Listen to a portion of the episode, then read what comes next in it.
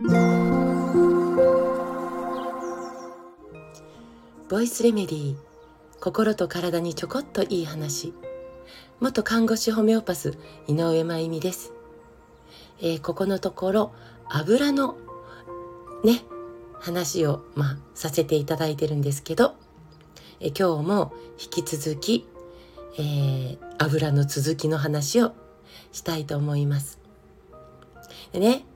あのまあ油通の方々というか えー、この辺りね、詳しい方々いっぱいおられるんで、まあ、ね、そろそろあれが出てくるぞって、こう思っておられるかもしれないですね。はい。その、あれというのは、トランス脂肪酸と呼ばれるものです。トランス脂肪酸って聞いたことある方も多いと思う思うんですけど、なんかね、トランス脂肪酸。まあ、なんか悪い脂肪みたいっていう印象でしょうかね。で、トランス脂肪酸って、まあ、名前だけ聞くとね、なんか最近発見されたみたいな、最近注目されたような、なんかそんな印象もあるかもしれないんですけど、まあね、このね、トランス脂肪酸の歴史って、100年以上前からなんですね。でね、今日はそのトランス脂肪酸の誕生のストーリーについて、まあ、ちょっとね、伝えてみたいんですけど、100年以上前、アメリカでね、アメリカ、タンパク質のために、まあ、大豆が注目されるようになった時期なんですけど、そのタンパク源として、まあ、えー、大豆をアメリカがあちこちから輸入するようになったんです。ででその大豆を加工する、えー、そのプロセスで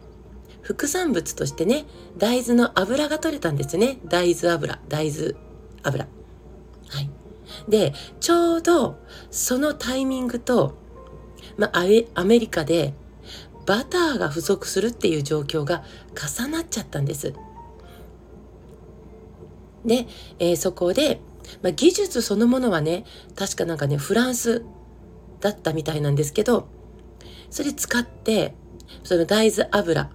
ね、に水素を添加したんですよね。そうすると、大豆の油って液体ですよね。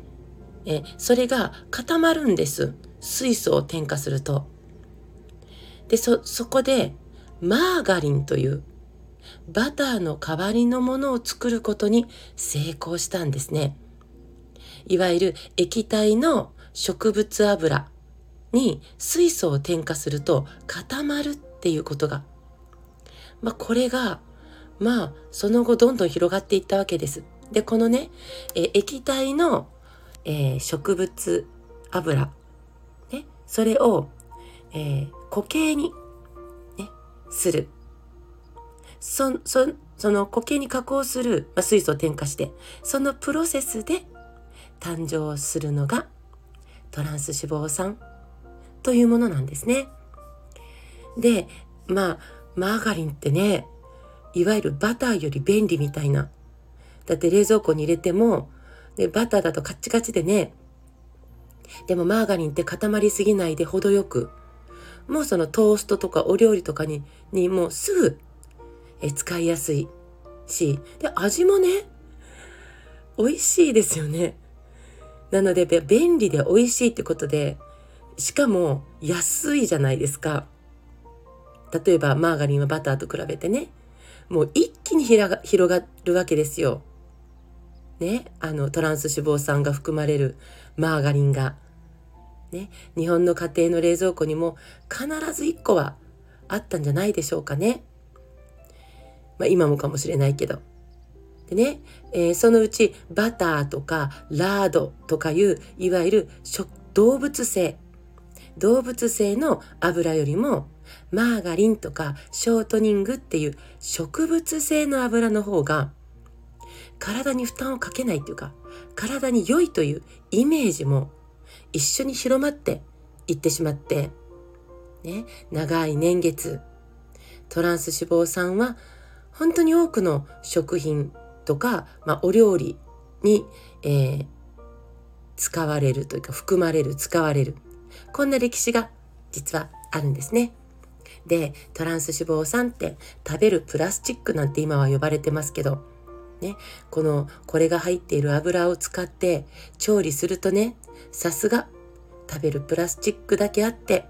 プラスチックみたいにパリパリポリポリサクサクってするんですよ。だからいつまでたっても、えー、パリパリサクサクのポテトチップスもサクサクのクロワッサンもねサクサクのとんかつの衣もねもう本当に食感が良くなるんですよね。サクサクサク。その、まあ、使い勝手の良さも食感の良さも手伝ってもういろんな食材で、えー、広がっていきました。トランス脂肪酸入り。マーガリンショートニングコーヒーフレッシュ。あと市販のカレーのルー固形の。ね。いろんな、えー、パンやお菓子。そして植物油にも。ね。様々なものに使われていて。日常的に私たちが食べてるっていうことになるんです実はこれが問題になっているということが近年、えー、大きく取り上げられるようになってきましたね。ということでこの続きはまた明日話をしてみたいと思います。今日も最後まで聞いてくださってありがとうございます。また明日お会いしましょう。